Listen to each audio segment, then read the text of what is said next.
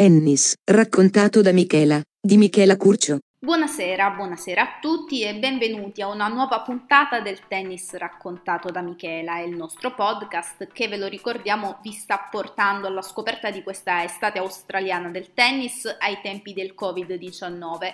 Un'estate australiana che però sta finendo. Gli Australian Open si avviano verso la conclusione, sappiamo quali saranno le due finali maschile e femminile, possiamo dire che sono delle finali tutto sommato attese, ma non facciamo tanti spoiler perché abbiamo tanto di cui parlare in questa puntata. Parleremo appunto delle due semifinali maschili, delle due semifinali femminili, parleremo anche di come è andato a finire il WTA 250 Phillip Island e poi parleremo dei prossimi tornei, quelli che si sposteranno in Europa, quelli che andranno in Sud America perché nonostante il Covid il clay swing sudamericano è stato preservato e quindi parleremo di chi parteciperà al torneo di Montpellier in Francia, al torneo di Singapore e al torneo di Cordoba, tutti e tre ATP 250 e poi parleremo di chi resterà in Australia tra le ragazze, parleremo del WTA 500 di Adelaide, andremo a vedere le entry list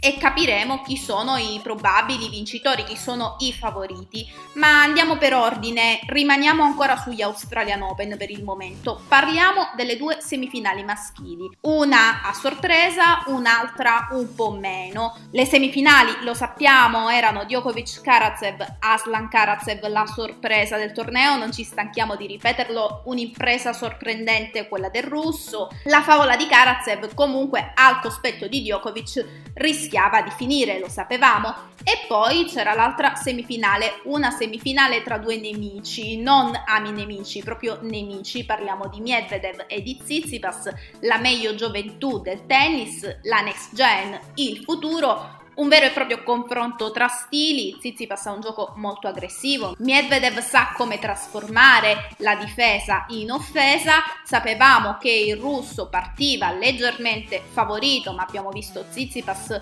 protagonista di una rimonta straordinaria contro Nadal nei quarti di finale, bene, adesso andiamo a vedere cosa è successo. E partiamo dalla prima semifinale, quella che si è giocata giovedì tra Djokovic e Karatsev, quella sulla carta scritta.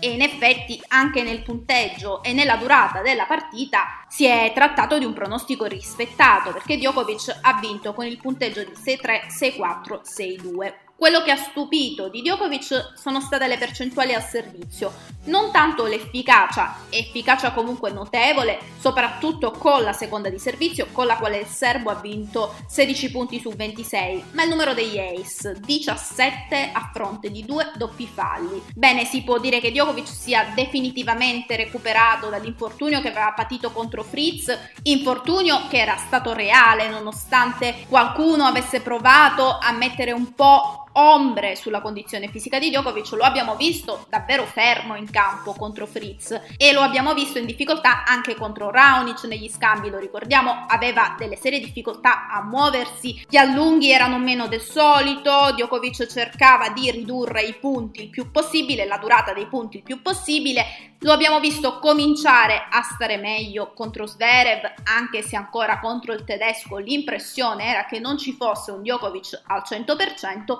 contro Karatsev però dubbi svaniti. Djokovic stava benissimo, 30 vincenti, 14 errori non forzati, una prestazione da Djokovic, Djokovic che effettivamente in semifinale agli Australian Open non aveva mai perso. Per contro Karatsev si è un po' disunito, 24 vincenti, 30 errori non forzati, un saldo di meno 6 che contro altri giocatori non costa caro ma contro Djokovic costa carissimo. Va detto che Karatsev ha giocato quasi alla pari nel primo set fino all'ottavo gioco quando ha subito il break a zero nel secondo set invece il russo si era subito trovato sotto 5 a 1, anzi fino al 5 a 1 aveva vinto in tutto 6 punti nel set, poi aveva anche provato a rientrare, aveva recuperato uno dei break di svantaggio, aveva avuto due opportunità anche per mettere a segno il secondo contro break. Tra l'altro dopo aver annullato due set point nel secondo parziale a Djokovic. Niente da fare, però Djokovic è passato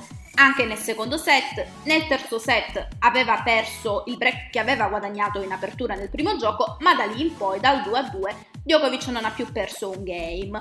Chiaramente Djokovic ha avuto accesso quindi alla finale, in finale affronterà Medvedev. Medvedev che lo dicevamo favorito nello scontro contro Tsitsipas perché anche gli head to head ce lo dicevano, il russo conduce 5 a 1 sul greco, dai Australian Open adesso conduce 6 a 1 sul greco, 6 a 1 arrivato con il punteggio di 6-4, 6-2, 7-5 Tsitsipas che non ha capito granché nei primi due set, non ha mai neanche avuto la possibilità di andare a palla break, non ha salvato molte delle palle break che concesse per la precisione nei primi due set, ne ha salvate una su quattro, per contro Medvedev è stato quasi sempre ingiocabile con la prima di servizio, ne ha messe in campo 56 e ha vinto 49 punti con questo parziale, 17 ace a fronte di due soli doppi falli e solo 3 ace invece per Tsitsipas, un po' di lotta solo nel terzo set quando il russo si è un po' disunito, forse a un passo dal traguardo si è un po' distratto, Tsitsipas ha provato a rientrare in partita, ha avuto una palla break nell'ottavo gioco che lo avrebbe portato a servire per il terzo set, però poi quando Tsitsipas doveva servire per guadagnarsi il tiebreak nell'undicesimo gioco, Medvedev ha breccato a 15 tra l'altro con un passante di rovescio lungo linea di rara bellezza, un punto che ha emozionato persino Medvedev che voleva a tutti i costi il favore del pubblico, pubblico che però era schierato nettamente a favore di Tsitsipas, una folla greco-australiana, ma sappiamo Medvedev si esalta quando ha la folla che non ti fa per lui, gli era successo anche a New York e in effetti questi Australian Open per lui hanno qualche similitudine con New York. Non fosse altro che questa è la seconda finale slam che Medvedev si gioca in carriera, seconda sul cemento perché lo avevamo anticipato, lui ha già fatto la finale slam a New York nel 2019, in quella circostanza perse contro Nadal in 5 set, ma recuperando due parziali a Nadal. Lui si giocò tutto nel quinto set. Ebbe anche qualche occasione in quella circostanza ebbe tre palle break nel secondo game del quinto set, quando si sarebbe appunto potuto portare avanti di un break. Poi andò sotto 5-2, ma recuperò uno dei due break di vantaggio a Nadal quando Nadal serviva per il match aveva annullato successivamente due match point in risposta e aveva avuto persino l'occasione per un secondo clamoroso contro break. Medvedev affronterà la finale contro Djokovic in modo diverso, ma lo ricordiamo, Djokovic non ha mai perso in fase avanzata in Australia, non aveva mai perso in semifinale, figurarsi in finale adesso. Andiamo a vedere però gli head to head perché gli head to head sono abbastanza interessanti e non vedono una netta prevalenza di Djokovic contro Medvedev. Infatti gli head to head dicono 4 a 3 ma Medvedev ha vinto 3 degli ultimi 4 incontri. Analizziamoli tutti. Partiamo dal precedente in Coppa Davis nel 2017. Medvedev si ritirò quando stava sotto di 2-7-1, però aveva vinto il primo parziale 6-3, poi Djokovic era risalito, aveva vinto secondo e terzo set per 6-4-6-1 e poi il ritiro di Medvedev.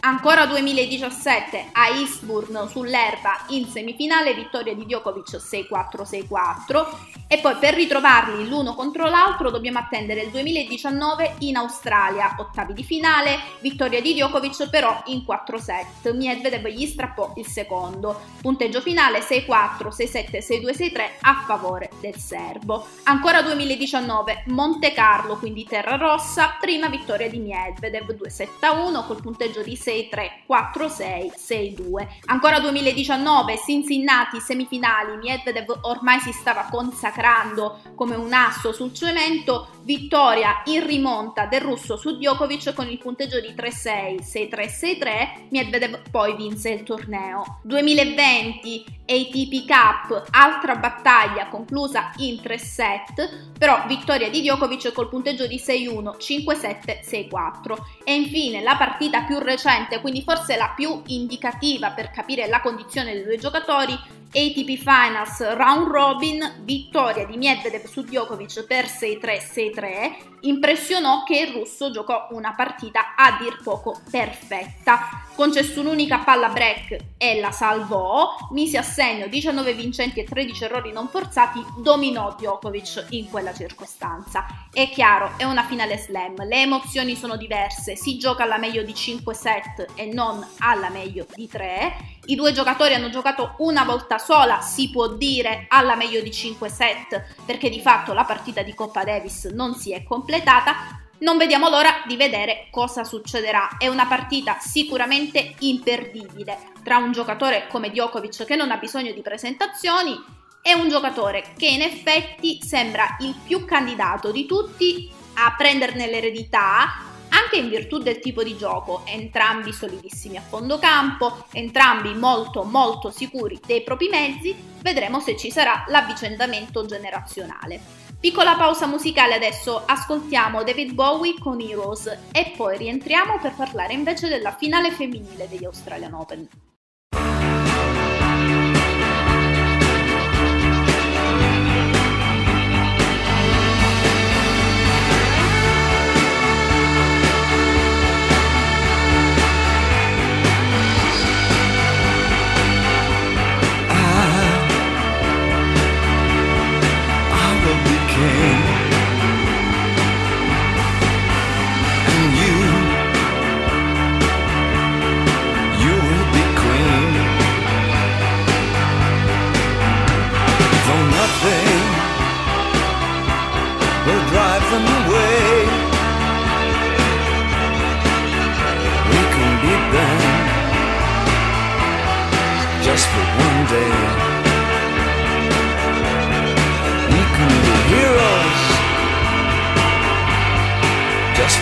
day.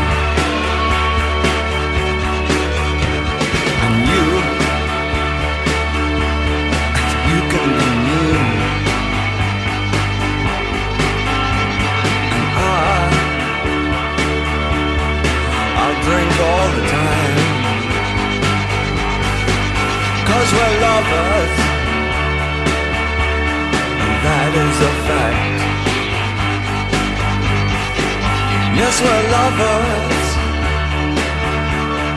That is that. Though nothing will keep us together, we could still time just for one day. We can be heroes heaven ever. What you say?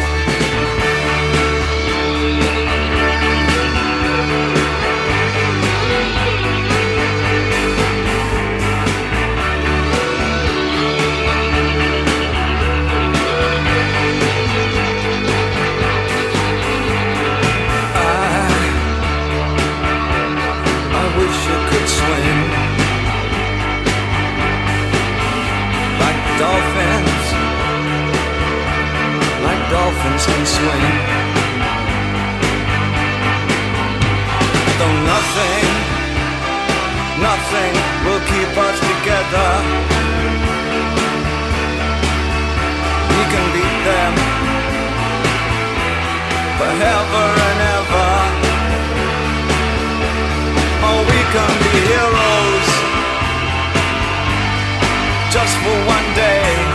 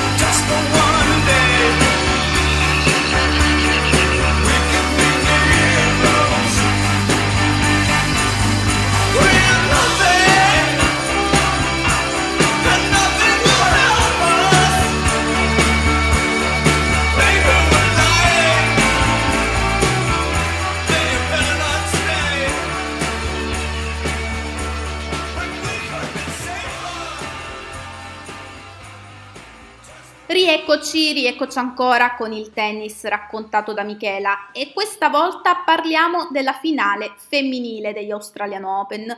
Lo dicevamo, una finale solo parzialmente a sorpresa. Vi diamo subito i nomi per farvi capire di Naomi Osaka ci aspettavamo tutti che sarebbe arrivata fino in fondo e non ha deluso le nostre aspettative. L'altro nome che viene dalla parte alta è Jennifer Brady, che potrebbe sembrare una sorpresa se non fosse che la Brady aveva già centrato la semifinale sul cemento agli scorsi USA Open e veniva tutto sommato da una parte di tabellone non così competitiva e che lentamente turno dopo turno aveva perso le principali interpreti. Lo ricordiamo, quella parte aveva perso all'esordio Azarenka, Saccari e Conta. Aveva perso poi la Kenin al secondo turno, dopodiché aveva perso la Pliskova al terzo turno turno, aveva perso anche la Bencic al terzo turno, la Svitolina negli ottavi di finale e poi la Barti nei quarti di finale. Barti battuta dalla Muciova Muciova che avrà qualcosa da rimpiangere, ma adesso andiamo a vedere nel dettaglio come sono andate le semifinali. Partiamo proprio da quella nella parte alta, quella un po' meno attesa, quella tra due giocatrici meno esperte rispetto a quelle della parte bassa, meno titolate chiaramente rispetto a quelle della parte bassa. Andremo a vedere poi qual è la semifinale della parte bassa, Parliamo però adesso appunto di Jennifer Brady e di Carolina Mucciova. La Brady ha vinto in 3 set per 6-4, 3-6, 6-4. È stata una partita un po' nervosa, un po' fallosa, caratterizzata dal fatto che entrambe le giocatrici non fossero avvezze a questo tipo di palcoscenico e alla fine in effetti ha vinto quella che lo aveva masticato un po' di più, cioè la Brady. Brady che però non si è portata a casa una vittoria spettacolare, tant'è che se l'è portata con un saldo tra vincenti e non forzati di meno 18, solo 20 vincenti e addirittura 38 errori non forzati. La Muciova ha commesso meno errori non forzati 29 e un vincente in più 21, quindi saldo di meno 8. Ha anche vinto 15 dei 17 punti che si è andata a prendere a rete, ma a pesare più di tutte è stata la percentuale di palle break salvate, 0 su 3. Significa che la Brady in modo estremamente cinico ha vinto tutte le palle break che si è trovata sulla racchetta. In realtà il primo set si capiva marca americana con la Brady che è stata la prima a breccare, che ha subito subito il contro break, ma che però è stata brava ad allungare nel game in cui la Muciova serviva per rimanere nel set. Secondo parziale in cui la Muciova al contrario non ha concesso alcun tipo di occasione al servizio. Pensate, al servizio ha perso solo un punto nel secondo set la Muciova, due break, uno in apertura e uno in chiusura per chiudere con il punteggio di 6-3 il secondo parziale a favore della ceca. Nel terzo set decisivi sono stati soprattutto due game il terzo, durante il quale la Brady ha breccato a 15 la sua avversaria, e l'ultimo, durante il quale si è visto tutto il nervosismo della giocatrice statunitense all'idea di centrare la prima finale slam. La statunitense ha sprecato due match point sul 40-15, ha offerto due palle del contro break, annullandole, ha sprecato un terzo match point e ha offerto una terza palla del contro break, non al quarto ma al quinto match point la Brady si è regalata la finale, finale che lo ricordiamo si giocherà contro la Osaka, Osaka che era chiamata a una semifinale impegnativa perché è sempre una semifinale impegnativa quando ti trovi davanti la giocatrice di cui parleremo tra pochissimo, una semifinale che di fatto è sembrata una finale anticipata, ma lo sappiamo, il sorteggio ha messo nella stessa parte di tabellone nomi come Alep, Osaka, Sabalenka, Andreescu, Vitova, Muguruza, Sviontek inevitabile che quella parte di tabellone fosse una parte di tabellone davvero molto competitiva.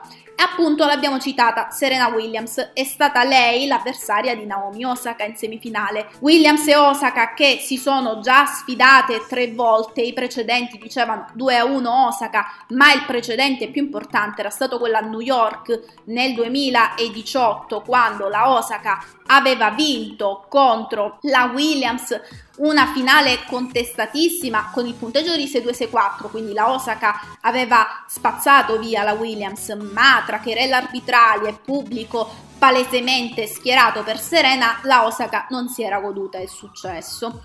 Partita di Melbourne invece in realtà relativamente senza storia, è vero, Serena era stata la prima a portarsi in vantaggio di un break, ma di fatto la partita è finita dopo il quarto gioco perché da lì in poi la Osaka ha giocato da Osaka, ha giocato da regina, da regina quale è, anche se la classifica non la vede al numero uno del ranking, di fatto la Osaka al momento è la giocatrice più forte, sicuramente lo è sul cemento, vedremo se quest'anno riuscirà a fare il salto di qualità anche sulla terra rossa e sull'erba. Ricordiamolo, Wimbledon e i tornei sull'erba non si sono giocati nel 2020, quindi non sappiamo quali possano essere realmente le possibilità della Osaka su questa superficie, però sappiamo che sul cemento la regina è lei. Non ce lo dice il ranking, ce lo dicono i risultati, perché di fatto di sabato si gioca la quarta finale slam della sua carriera sul cemento e per dire la verità parte anche favorita in questa finale. Torniamo alla semifinale, la Osaka di fatto dal 2-1 e servizio per la Williams si è portata a casa quattro giochi consecutivi, ha chiuso il primo set 6-3, nel secondo parziale non ha mai veramente rischiato, nel senso che era stata la prima a portarsi avanti di un break, aveva perso il break nell'ottavo gioco, ma poi nel game successivo, quando si era tornati back on serve, la Williams ha perso il servizio a zero e poi la Osaka ha chiuso il match sempre a zero, quindi di fatto dal contro break la Williams poi non ha più vinto un punto. Le statistiche 20 vincenti e 21 non forzati per la Osaka, 12 vincenti e 24 non forzati per Serena.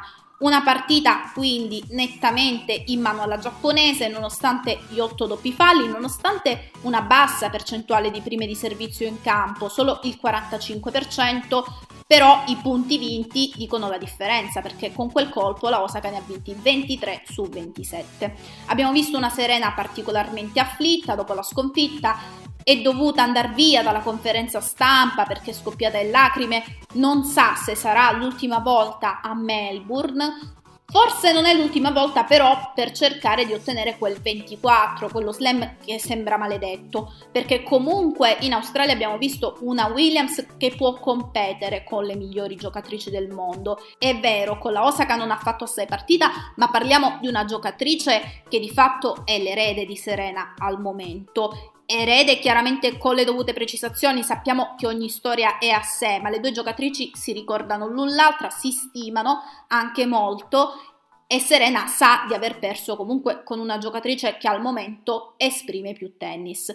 Però se questa dovesse essere la forma della Williams anche in vista di Wimbledon, sarebbe veramente difficile non annoverarla tra le favorite, anzi faremmo torto a una giocatrice con questo pedigree e con questo palmares straordinario. Andiamo velocemente a vedere cosa aspettarci dalla finale tra Brady e Osaka. Il precedente più recente tra le due giocatrici è quello a New York nel 2020 semifinale, una partita molto combattuta che vinse la Osaka però in 3-7 in più di due ore di gioco con il punteggio di 7-6, 3-6, 6-3 a conti fatti fu una delle partite che più mise in difficoltà la giocatrice nipponica, insieme ovviamente alla finale finale che sembrava esserle scappata via a un certo punto contro Lazarenka, però semifinale complicata, la Osaka lo ricordiamo non stava benissimo fisicamente a New York, aveva giocato con una fasciatura alla gamba, la Brady la mise in difficoltà con i suoi colpi molto potenti e se l'americana saprà scendere in campo senza pensieri, non è detto che non possa creare grattacapi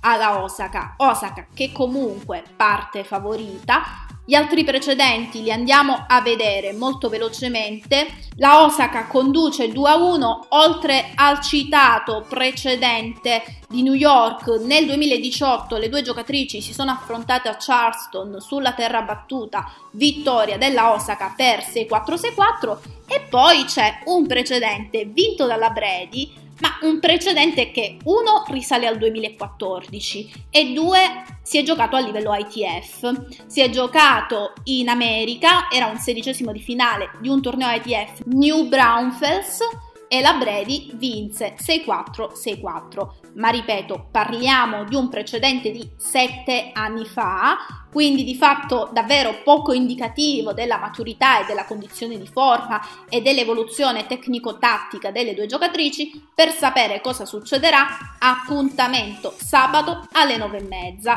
Vedremo, vedremo, lo scopriremo insieme. Piccola pausa musicale adesso, ascoltiamo Thunderstruck degli ACDC e poi rientriamo per parlare dell'ultimo torneo che si sta giocando, che si è giocato in questa settimana.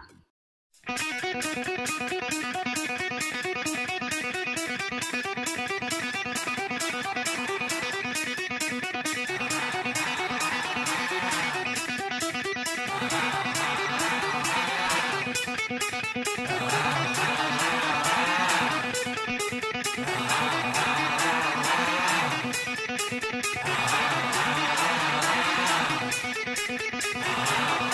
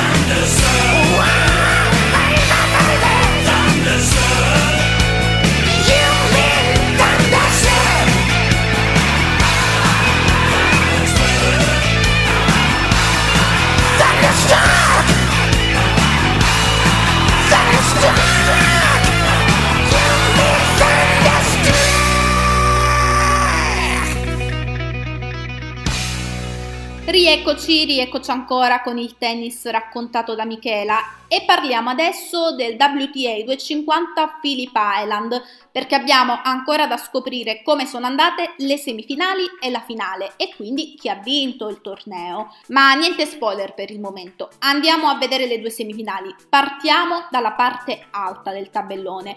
La semifinale era tra Daniel Collins e Daria Casattina la Collins che era alla quarta semifinale WTA ma che ancora inseguiva la prima finale nel circuito maggiore e una Casactina praticamente recuperata da questo torneo. La Casactina ha vinto il primo set 6-2, ha avuto la possibilità anche nel secondo set di chiudere la partita servendo due volte per il match sul 5-4 e poi sul 6-5 in un secondo set di fatto caratterizzato dai break in due uniche occasioni le giocatrici che servivano avevano tenuto il servizio. E parliamo del terzo game vinto dalla Collins nonostante la Collins avesse provato a farsi rimontare da 40-0 a suo favore e poi l'ottavo game vinto dalla Kasaktina a 0, unico game del set vinto a 0 prevedibilmente. In poche parole, le due giocatrici sono andate al tiebreak dove sono continuati i break e i mini break. In realtà la Casactina ha sempre inseguito nel tiebreak la Collins aveva avuto già due set point, di cui uno a servizio, non li aveva sfruttati, però poi al terzo set point e sul servizio della Casactina, questa volta la Casactina non ha tenuto il servizio, quindi tiebreak alla Collins per 8 punti a 6. Ma nel terzo set qualcosa deve essere andato storto, la Collins ha anche servito dal basso in più di un'occasione, ha commesso un doppio fallo che di fatto ha regalato il break alla Casactina nel set decisivo motivo, non si è capito se avesse un problema alla spalla, lei si è lamentata molto nell'ultimo set, ultimo set che di fatto ha perso per 6-1, quindi vittoria della Casactina col punteggio di 6-2, 6-7, 6-1. L'altra semifinale altrettanto avvincente tra Bushkova e Bianca Andreescu. La Andreescu partiva favorita dalla classifica ma ha pasticciato, ha pasticciato L'unica buona notizia che si può portare a casa è che è stata in grado di reggere a 3 ore e un quarto di maratona in campo, che viste le precarie condizioni fisiche della canadese in questo periodo, ma più che altro, più che in questo periodo, nei precedenti 15 mesi che non l'hanno mai vista scendere in campo, lei non è mai scesa in campo nel 2020, la canadese può ritenersi soddisfatta. Può ritenersi soddisfatta anche per come ha giocato il primo set, primo set in cui era andata sotto di un break, Primo set durante il quale aveva sprecato 3 set point e ne aveva anche dovuto annullare uno alla Bushkova. Primo set che si è concluso al tiebreak col punteggio di 11 punti a 9 nel secondo parziale, passaggio a vuoto come spesso avevamo visto nei match della Andreescu, Andreescu che ha perso il servizio tre volte su quattro e che ha perso il secondo set per 6-2. Ripetiamo, è una cosa che le avevamo visto fare anche in altre partite, gliel'avevamo visto fare contro la Brangol nel turno di esordio, che era un secondo turno perché lo ricordiamo, l'Andreescu aveva avuto un bye al primo turno, quindi l'avevamo vista perdere il secondo set contro la Brangol, l'avevamo vista perdere il secondo set contro la Begu. Ci aspettavamo che nel terzo parziale tornasse Bianca con il suo killer instinct e fino al 4-1 sembrava essere così. Se non fosse che la canadese ha subito il contro break nel settimo gioco, ha dovuto salvare una sanguinosa palla break nel nono, poi però nel decimo gioco ha avuto due match point, due match point in risposta, due match point che non ha sfruttato e come ci si aspetta un po' da una ventenne, perché ricordiamolo, Bianca Andrescu ha comunque anche 20 anni ancora, ha perso il successivo turno di servizio a 30, la Bushkova è passata alla seconda palla break L'Andrescu ha avuto un'ultima occasione di rientrare quando ha avuto una palla del contro-break nel dodicesimo gioco, palla del contro-break che non ha sfruttato e la Bushkova è passata al primo match point. La maratona contro l'Andrescu però è pesata sulle spalle della ceca in finale contro la Kasaktina ed è così che Daria Kasatkina è tornata al successo in un torneo WTA per la prima volta da Mosca 2018. La ricordiamo a Mosca nel 2018 la russa vinse il torneo, entrò in top 10, aveva avuto una stagione incredibile con la finale Indian Wells, persa nettamente ma contro la Osaka che poi vinse a New York quell'anno aveva fatto i quarti di finale sia a Roland Garros sia a Wimbledon, quindi era stata una giocatrice completa, aveva vinto la Kremlin Cup sul cemento, Indian Wells lo sappiamo si gioca sul cemento, quindi sembrava una giocatrice completa, una giocatrice in grado di uscire fuori da ogni situazione complicata con il suo gioco molto tattico, molto intelligente. Poi però un po' la mancanza di fiducia, un po' il fatto che effettivamente il circuito è dominato attualmente da giocatrici che sfruttano la propria potenza, parliamo di Sabalenka, parliamo di Ribachina, parliamo di Andreescu, chiaramente di Osaka, giocatrici con cui effettivamente la Casactina aveva perso in precedenza perché abbiamo nominato Sabalenka e Ribachina non a caso, nel senso che la Ribachina aveva spazzato la Casactina ad Abu Dhabi, la Sabalenka aveva spazzato la Casactina agli Australian Open, spazzato 7-6-6-3, però la Casactina non aveva mai veramente avuto occasione di rientrare. Non è stato il caso però a Phillip Island, dove la russa ha anche sfruttato un comprensibile calo di forma della Bushkova che sì, aveva vinto il primo set per 6-4, era stata anche brava a recuperare un break di svantaggio in apertura, nonostante poi si fosse a un certo punto anche lei trovata sopra di un break e non fosse stata in grado di concretizzarlo, di tenerlo, di consolidarlo però si era portata a casa il primo set breccando la Casactina a zero nel momento in cui la russa doveva servire per rimanere per il set. Nel secondo parziale però la Bushkova a tratti ha anche smesso di muoversi, non riusciva proprio a correre sulle palle, ha chiesto l'intervento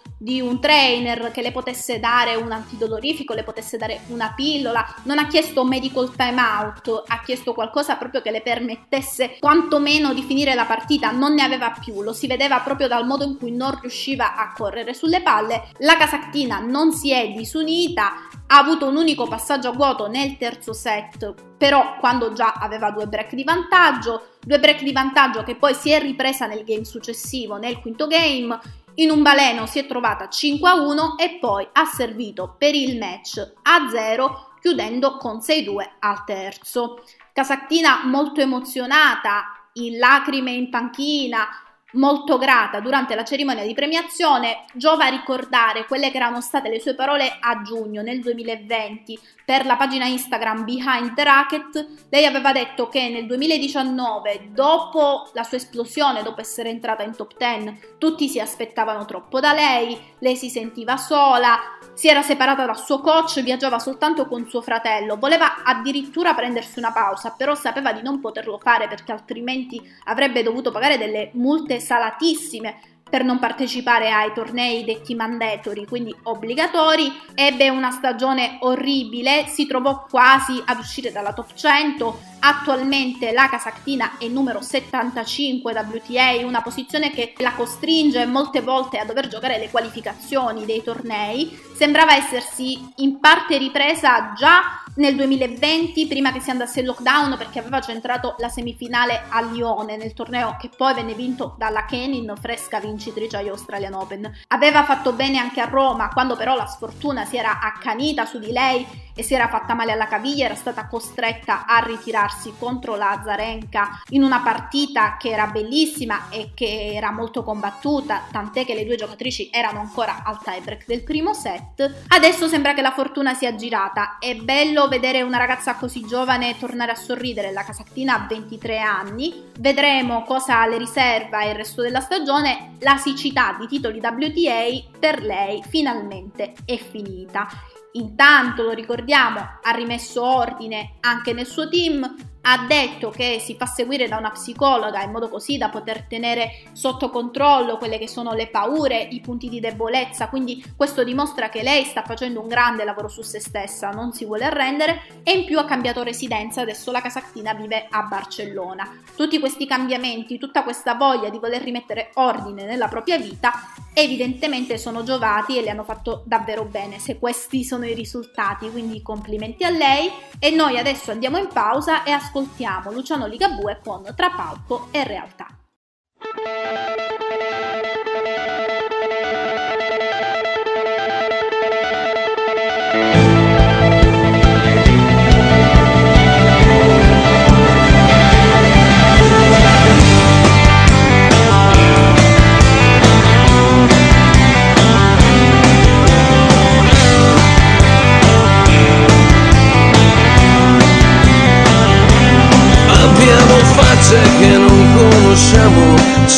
Mettete voi in faccia pian piano e abbiamo fame di quella fame che il vostro urlo ci regalerà. E abbiamo l'aria di chi vive a caso, l'aria di quelli che paghi a peso e abbiamo scuse che anche se buone non c'è nessuno che le ascolterà.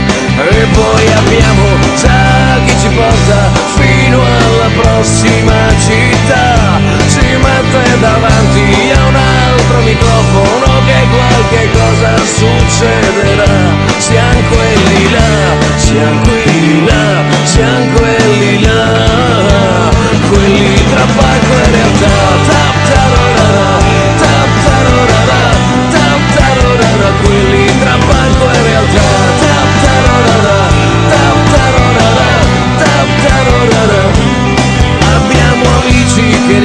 sappiamo che finché va bene ci leggano il culo e poi abbiamo casse di Malox per pettinarci lo stomaco.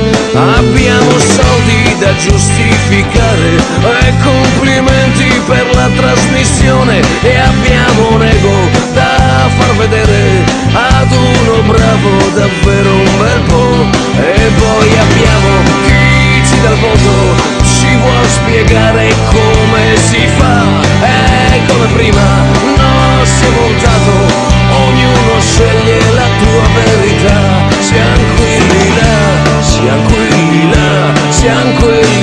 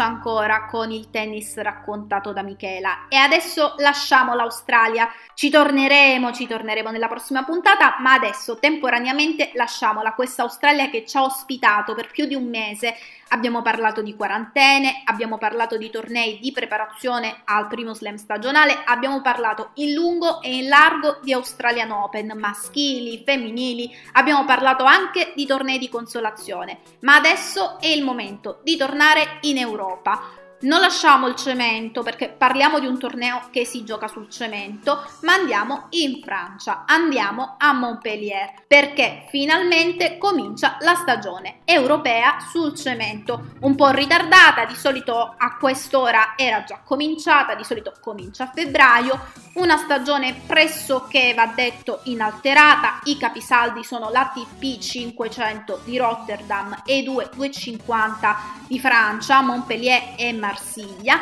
L'ordine è stato un po' mischiato, Montpellier ci sarà ma dal 1 al 7 marzo, a Marsiglia si andrà in seguito, ma non facciamo spoiler, sappiamo che già qualche notizia arriva dall'Olanda e da Marsiglia. Notizie tra l'altro molto molto interessanti. Spoiler, ci sarà un tabellone a Rotterdam che se dovesse essere confermato sarà davvero stellare, sarà ai livelli di uno slam, ci ricorda un po' quello che è successo a Vienna l'anno scorso a fine stagione.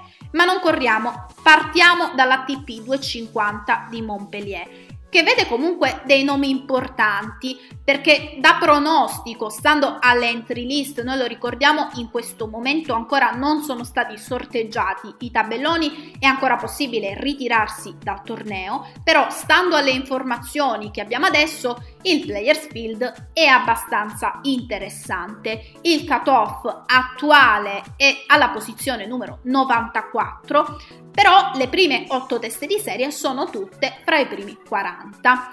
In particolare a guidare il field è Roberto Bautista Agut, numero 13 del mondo, prima testa di serie, seguito a ruota dalla testa di serie numero 2, numero 14 del ranking ATP, David Goffin. La stagione di Bautista non è incominciata in modo particolarmente eccezionale, tant'è che fino ad ora lo spagnolo ha vinto solo una partita, però in rimonta contro De Minaur una delle partite più belle di ATP Cup. Per il resto sono arrivate tre sconfitte, di cui una con Sitsipas, una con Berrettini e quella con Albot. In realtà, più che i precedenti tornei, è proprio questo torneo di Montpellier che ci dirà come sta lo spagnolo come sta lo spagnolo e poi anche appunto come sta David Goffin. Goffin, anche lui grande deluso agli Australian Open, sconfitto in rimonta dalla wildcard Popirin nonostante avesse avuto match point nel quarto set, riparte anche lui da Montpellier.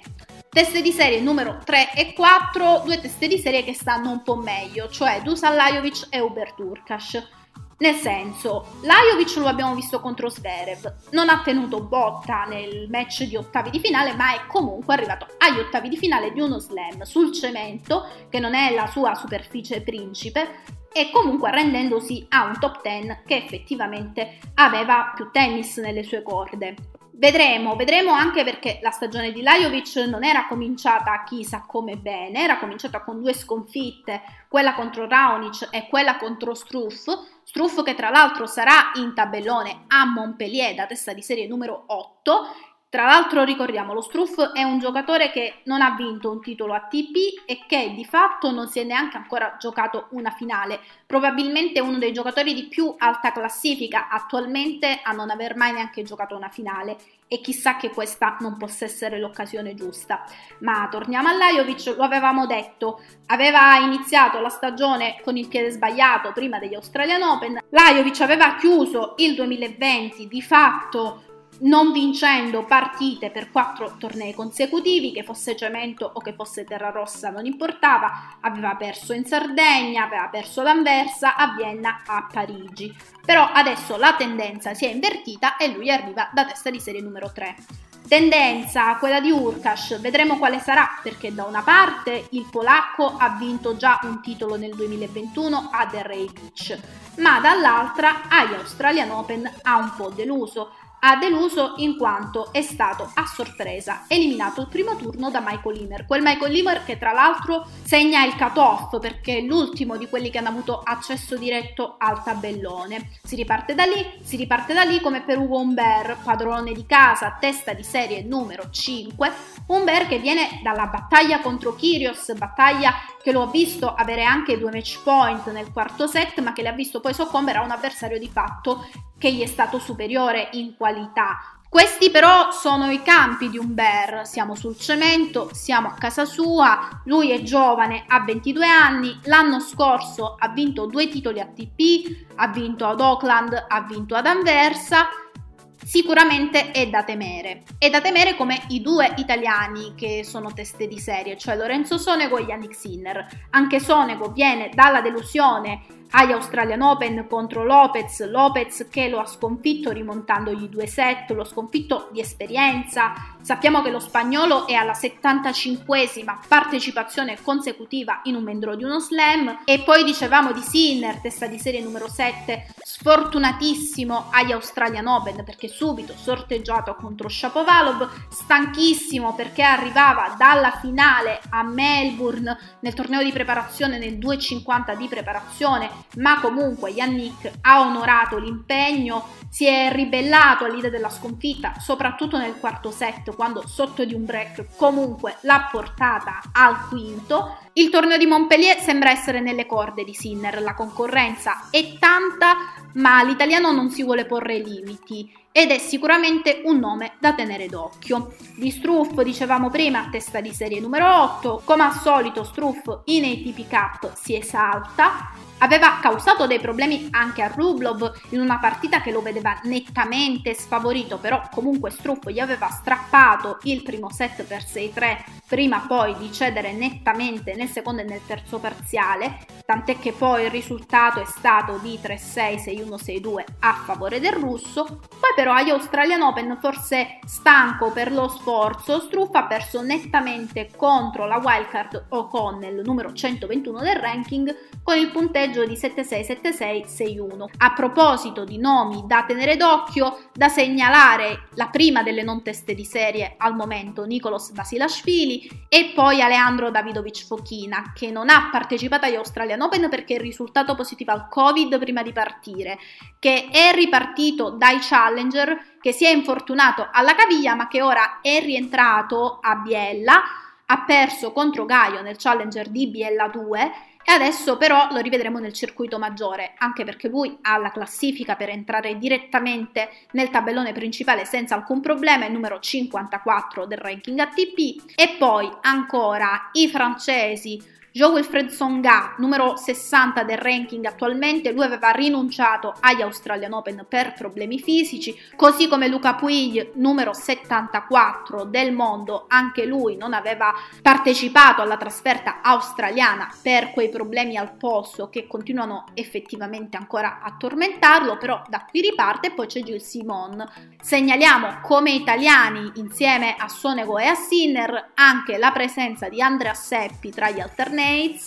Vedremo se riuscirà per effetto di qualche ritiro last minute ad entrare direttamente nel tabellone oppure se dovrà giocare eventualmente le qualificazioni. Tra gli altri alternates, il primo Denis Novak, numero 99 del mondo, e poi anche Sebastian Corda, fresco finalista a Derry Beach. Tra l'altro lo ricordiamo, Corda aveva scelto di non partecipare agli Australian Open, la sua era stata una scelta per poter fare punti nei challenger e per poter sfondare il muro della top 100 e poi segnaliamo tra gli alternates, ma dubito che lo vedremo a Montpellier, Aslan Karatsev numero 113 della classifica attualmente, ma lo troveremo sicuro molto più in alto tra pochissimo, anche per effetto di quei giusto quei 720 punti guadagnati agli Australian Open. Beh, non lo vedremo, credo, a Montpellier, però anche lui stava tra gli alternates. Credo l'ultima volta che lo vedremo tra gli alternates, almeno per il prossimo anno, mettiamola così. Piccola pausa musicale ascoltiamo Don't Worry di Madcon e poi rientriamo.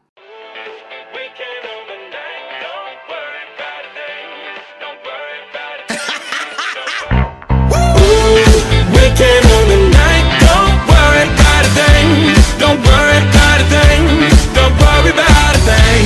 I know it'll be alright. Don't a thing. Don't a thing. Don't a thing. I'll take you to the future. Forget about the past. You can keep all of your secrets. I swear that I won't ask Let go of all your troubles. I don't care where you've been.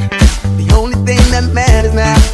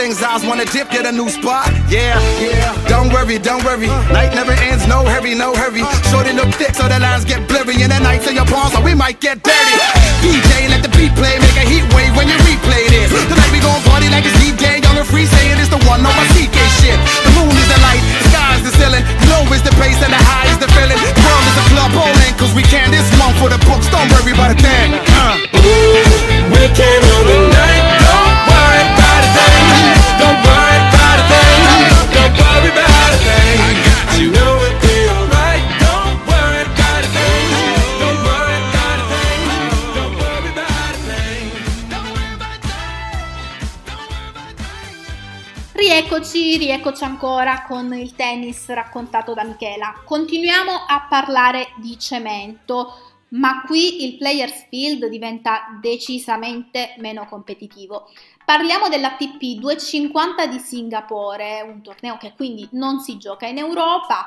Ci sono stati già dei forfait importanti da segnalare soprattutto quelli dei primi due nella lista, cioè Ogera Aliassim, Felix Ogera Aliassim e poi Casper Rudd che aveva avuto dei problemi nel suo ottavo di finale contro Andrei Rublov. Allora, chi c'è rimasto in tabellone a Singapore ci staremo chiedendo. Le prime due teste di serie curiosamente si sono sfidate già in una finale recente, cioè la finale di Nur Sultan, un altro ATP 250 di fine anno, di fine 2020, che aveva visto effettivamente un players field poco competitivo. Stiamo parlando di Adrien Mannarino e di Joe Millman. Joe Millman che appunto a Nur Sultan ha vinto il titolo Adrien Mannarino che praticamente è uno specialista di finali che finiscono male perché povero lui ne ha giocate 10 ma ne ha vinta solo una, quella di Bosch nel 2019, il Players Field comunque non è chissà come competitivo e quindi in realtà Mannarino ha una concreta possibilità di provare a centrare il titolo numero 2. L'unico che potrebbe mettersi sul suo cammino è proprio John Millman. Stando alla classifica, John Millman in realtà è altre due teste di serie, le altre due, la terza e la quarta. Parliamo di Marin Cilic e di Alexander Bublik. Cilic è un giocatore che in questo Players Field, che in questa lista davvero non ha bisogno di presentazioni. Parliamo di un tre volte finalista slam, una l'ha vinta a New York nel 2014, due le ha perse a Wimbledon nel 2017 e agli Australian Open nel 2018, ma le ha perse contro un certo signore che si chiama Roger Federer, per cui direi che ha davvero poco di cui rimproverarsi. Cilic non vince un titolo adesso da due anni, dopo essere stato in striscia positiva per dieci anni anni. Questa di Singapore sembra un'ottima occasione per interrompere la crisi. Lo abbiamo visto purtroppo però andare in affanno anche con avversari non particolarmente competitivi. Parliamo della sconfitta in particolare contro Steve Johnson a Colonia 2 E poi parliamo soprattutto della sconfitta a Sofia, quindi fine 2020, quando Cilic è stato estromesso da Foreschi Parliamo di un numero 367 del ranking ATP. Attenzione come attenzione a Bublik. Bublik che ha già fatto una finale nel 2021, l'ha fatta ad Antalya e si è dovuto ritirare dopo due game di fatto contro De Minaur. Andiamo a vedere le altre rimanenti teste di serie. Abbiamo come testa di serie numero 5 il numero 57 del ranking Nishioka, poi abbiamo Radu Albot di cui parlavamo prima perché ha eliminato Bautista Agut agli Australian Open e poi ancora come ultime due teste di serie Leo Derris numero 90 del ranking e Song Won Woo numero 96. Pochi nomi da segnalare se non Alexei Popirin, quel Popirin che ha eliminato Goffan, raccontavamo prima la storia, Maxim Cressy, quel Cressy che abbiamo visto provare un'infinità di serve in volley nel suo match di secondo turno contro Alexander Zverev. Lo vedremo ancora tentare serve in volley a Singapore. E poi, ultimo ad essere entrato direttamente in tabellone, stando alle informazioni che abbiamo oggi, l'italiano Marcora, numero 180 della classifica. Tra gli alternates giova ricordare che c'è anche un certo nome di peso quale Ernest Gulbis, attualmente appena dentro i top 200, ma che sappiamo ha fatto la semifinale a Roland Garros. Invece andiamo a vedere l'ultimo ATP 250 che si gioca sulla terra rossa perché sappiamo che in Sud America esiste un mini clay swing. In realtà di solito i tornei vedono partecipazioni anche ad un ATP 500, esiste anche l'ATP 500 di Rio che però quest'anno non si gioca ATP 500 di Rio che tra l'altro l'anno scorso aveva visto in finale un italiano Gianluca Mager. Non si gioca quest'anno, lo dicevamo, quest'anno si gioca a Buenos Aires, poi si gioca a Santiago del Cile e a Cordoba. Si parte da Buenos Aires dove a fare gli onori di casa e stando al tabellone, stando alla lista, forse, anzi quasi sicuramente problemi fisici permettendo a vincere il torneo, Parliamo di Diego Schwartzman, numero 9 del ranking, unico top 10 nella lista, numero 1 del seeding chiaramente, torna nel suo habitat naturale, la terra rossa, dopo la sconfitta dura, durissima, inflittagli da Karatsev agli Australian Open, lo ricordiamo, il russo più che con un triplo 6-3 ha chiuso con il punteggio di 50 vincenti a 5 contro l'argentino, l'argentino torna nel suo habitat naturale e non sembrano esserci particolari nomi a dargli dei problemi, o meglio, testa di serie numero 2, Benoit Per, terra rossa su cui si cimenterà anche la testa di serie numero 3 Kecmanovic. Kecmanovic agli Australian Open è uscito nettamente al secondo turno contro Mannarino, punteggio di 6-1, 6-2, 6-4, quindi meglio cambiare superficie. Cambiare superficie che è un po' il discorso fatto da Guido Peglia, numero 4 come testa di serie, numero 44 del ranking,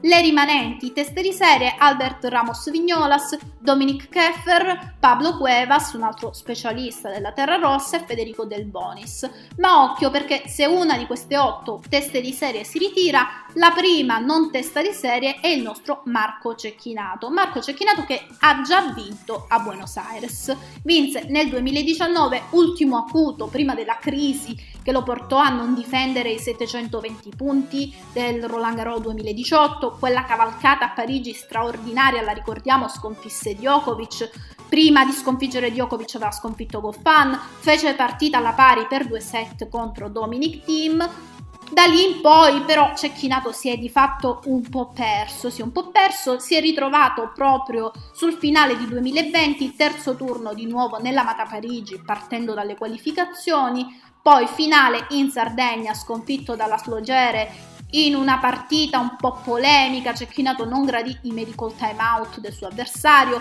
fu anche abbastanza inviperito in cerimonia di premiazione Cecchinato, ripetevamo, ha vinto a Buenos Aires, tra l'altro vinse contro Schwarzman, vinse contro il padrone di casa e poi tra gli altri italiani in tabellone, appunto lo dicevamo, Gianluca Mager. Andiamo a dare giusto velocemente un'occhiata agli alternates, colpisce il nome di Thiago Sebot Wild, il detentore del titolo a Santiago del Cile, il ventenne brasiliano sembrava essere in rampa di lancio, sembrava aver davvero svoltato la sua carriera primo classe 2000, quindi primo nato nel terzo millennio a vincere un titolo ATP primato scippato a Aldo Geraliassim che lo inseguiva più o meno da sei finali in quel momento, però poi di fatto la crescita di Tiago si è arrestata. Si è arrestata, il brasiliano ha patito lo stop per Covid sia perché è stato il primo tennista ATP a contrarre il virus,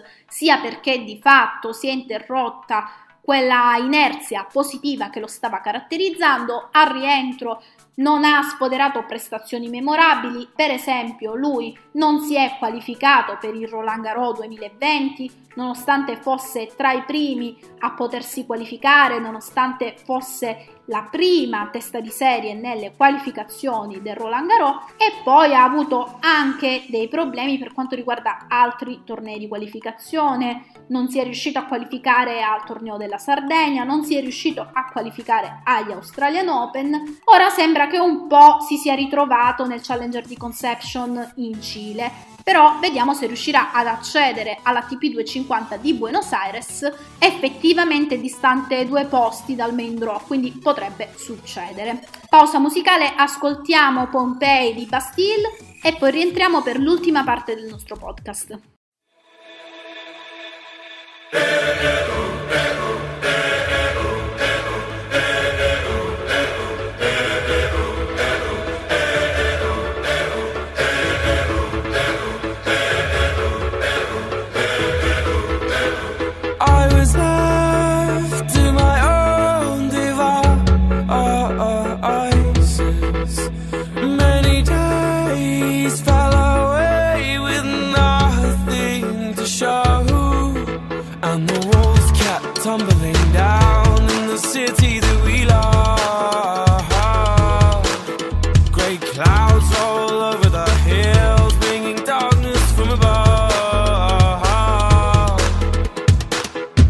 if you close your eyes Does it almost feel like nothing changed at all?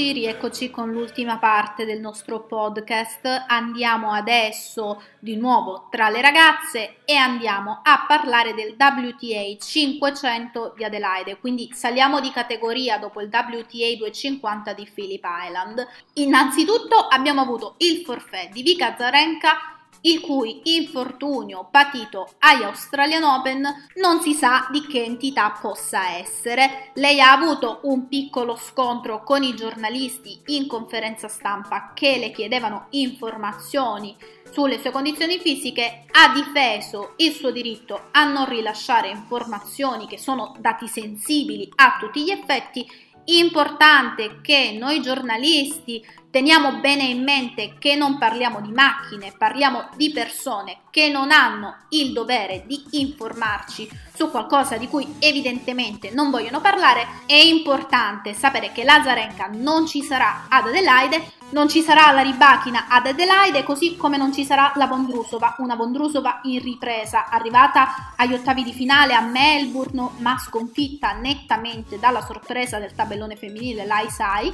Non ci sarà come la Saccari, Saccari eliminata dalla Mladenovic ex top 10 all'esordio agli Australian Open. E non ci saranno anche Kontavet e Alexandrova, non ci sarà la Vekic, un'altra giocatrice arrivata agli ottavi di finale agli Australian Open Open, non ci sarà una Stevens che effettivamente non sta passando un bel periodo né sul campo né fuori. Purtroppo la giocatrice americana ha perso entrambi i nonni e una zia per Covid-19, l'abbiamo vista comprensibilmente molto triste, ha detto che è stato forse uno dei peggiori mesi della sua vita, ha scritto in un post su Instagram, ma comunque ha cercato di mostrarsi sorridente e poi anche la Pavluchenkova ha dato forfè per questo WTA 500, Pavluchenkova che aveva perso a Phillip Island contro quella casactina che poi si è presa il titolo. Allora, chi è rimasto ad Adelaide viene da chiedersi, le prime due teste di serie sono due giocatrici che nel 2019 hanno davvero impressionato, una più dell'altra va detto. Nel 2020 una non è proprio scesa in campo, l'altra è scesa, ma vorrei, ma non posso. Poi ha avuto dei problemi anche al braccio che l'hanno costretta a rinunciare alla stagione sulla terra rossa, stiamo parlando di Bianca Andreescu e Belinda Bencic. Curiosamente le due giocatrici si sono affrontate una volta sola, cioè agli USA Open in semifinale nel 2019. Una partita che la Bencic probabilmente ricorderà perché in quell'occasione sprecò davvero una chance di arrivare in finale slam, finale slam che poi l'avrebbe vista contrapposta a Serena Williams, quindi chissà. Però ricordiamo quella partita perché la giocatrice elvetica ebbe la possibilità di servire ben due volte per il secondo set, prima sul 5-2 e poi sul 5-4. Quasi 24 anni la Bencic, 20 la Andreescu, sono il futuro, anzi si potrebbe dire che sono già il presente, ma si devono ritrovare sia fisicamente sia per quanto riguarda l'elvetica un po' come fiducia. Al momento la Conta è ancora in tabellone come testa di serie numero 3, ma dagli Australian Open si è ritirata all'esordio contro Kaya Juvan. Al WTA 250 di Phillip Island non è neanche scesa in campo, quindi vedremo se cederà anche lei il posto a qualcun'altra se darà forfè. Di sicuro c'è che la testa di serie numero 4, Iga Spiontek, numero 17 del ranking, ci sarà, è pronta, l'abbiamo vista arrivare fino agli ottavi di finale sul cemento, quindi per il momento nessun contraccolpo da campionessa slam che deve gestire la pressione. Un tabellone con Andreescu, Bencic e Sviontek non può che farci luccicare gli occhi. Tra le altre teste di serie, Petra Martic, testa di serie numero 5, Elis Mertens, numero 6 e poi poi, testa di serie numero 7, in teoria è Jennifer Brady. In pratica, vedremo la Brady scendere in campo ad Adelaide dopo una finale slam. Ultima testa di serie, la Putintseva, numero 28 del ranking, ottava testa di serie. Putintseva che abbiamo visto perdere nettamente agli Australian Open contro la Svitolina e dal WTA 500 di Adelaide ripartirà. Diciamo velocemente i nomi che potrebbero prendere il posto di Conta e Brady. Parliamo della Wang numero 34 del ranking e della Kudermetova numero 36 del ranking. Ma tra le giocatrici nella entry list ci sono anche nomi come Caroline Garcia che ha un po' deluso a Philip Island che aveva aveva avuto un sorteggio sfortunato agli Australian Open perché quasi subito si era trovata ad affrontare una Osaka on fire. E poi Daniel Collins l'abbiamo vista a Phillip Island però anche lei ha un po' dei problemi di condizione probabilmente. L'abbiamo vista servire dal basso contro la Casactina vedremo se cercherà già ad Adelaide la sua prima finale in un torneo WTA poi ancora Cristina Mladenovic, Laura Sigemund, la Bushkova che abbiamo visto in finale a Phillip Island, quindi non è detto che anche lei si presenti ai nastri di partenza e in teoria il cut-off sarebbe con la Sevastova numero 54 del ranking. Abbiamo detto in teoria e quindi scorriamo velocemente anche la lista delle alternates. Rebecca Peterson, Jill Teichmann, anche lei si è infortunata alla caviglia, quindi è improbabile che anche lei sia ai nastri di partenza. Heather Watson, la Siniakova, Shelby Rogers, la Blinkova, la Pera, la Krejcikova. Un'occhiata anche alle qualificazioni con una curiosità. Intanto nel draw di qualificazioni c'è Coco Goff, numero 48 della classifica WTA, quindi in questo momento se si fosse iscritta anche nel tabellone principale avrebbe nettamente la classifica per entrare nel tabellone principale, però non si è iscritta, probabilmente riceverà una wildcard qualora dovesse avere il bisogno di giocare questo torneo, però al momento segnaliamo che è iscritta solo nel draw di qualificazione. E poi sempre nel draw di qualificazione ci sono la Isai numero 68 del ranking, ma dopo la cavalcata agli Australian Open anche lei chissà se si presenterà, e poi la Tomljanovic e per l'Italia solo Jasmine Paolini. Jasmine Paolini nel draw di qualificazione. Bene, per questa puntata è tutto. Io vi saluto, vi ricordo di cercarci sul nostro canale Spotify, Bisi in rete e di ascoltare lì i nostri podcast e anche di ascoltare chiaramente la nostra diretta, diretta la cui programmazione troverete su Facebook, su Instagram, su tutti i nostri social. Buona serata a tutti!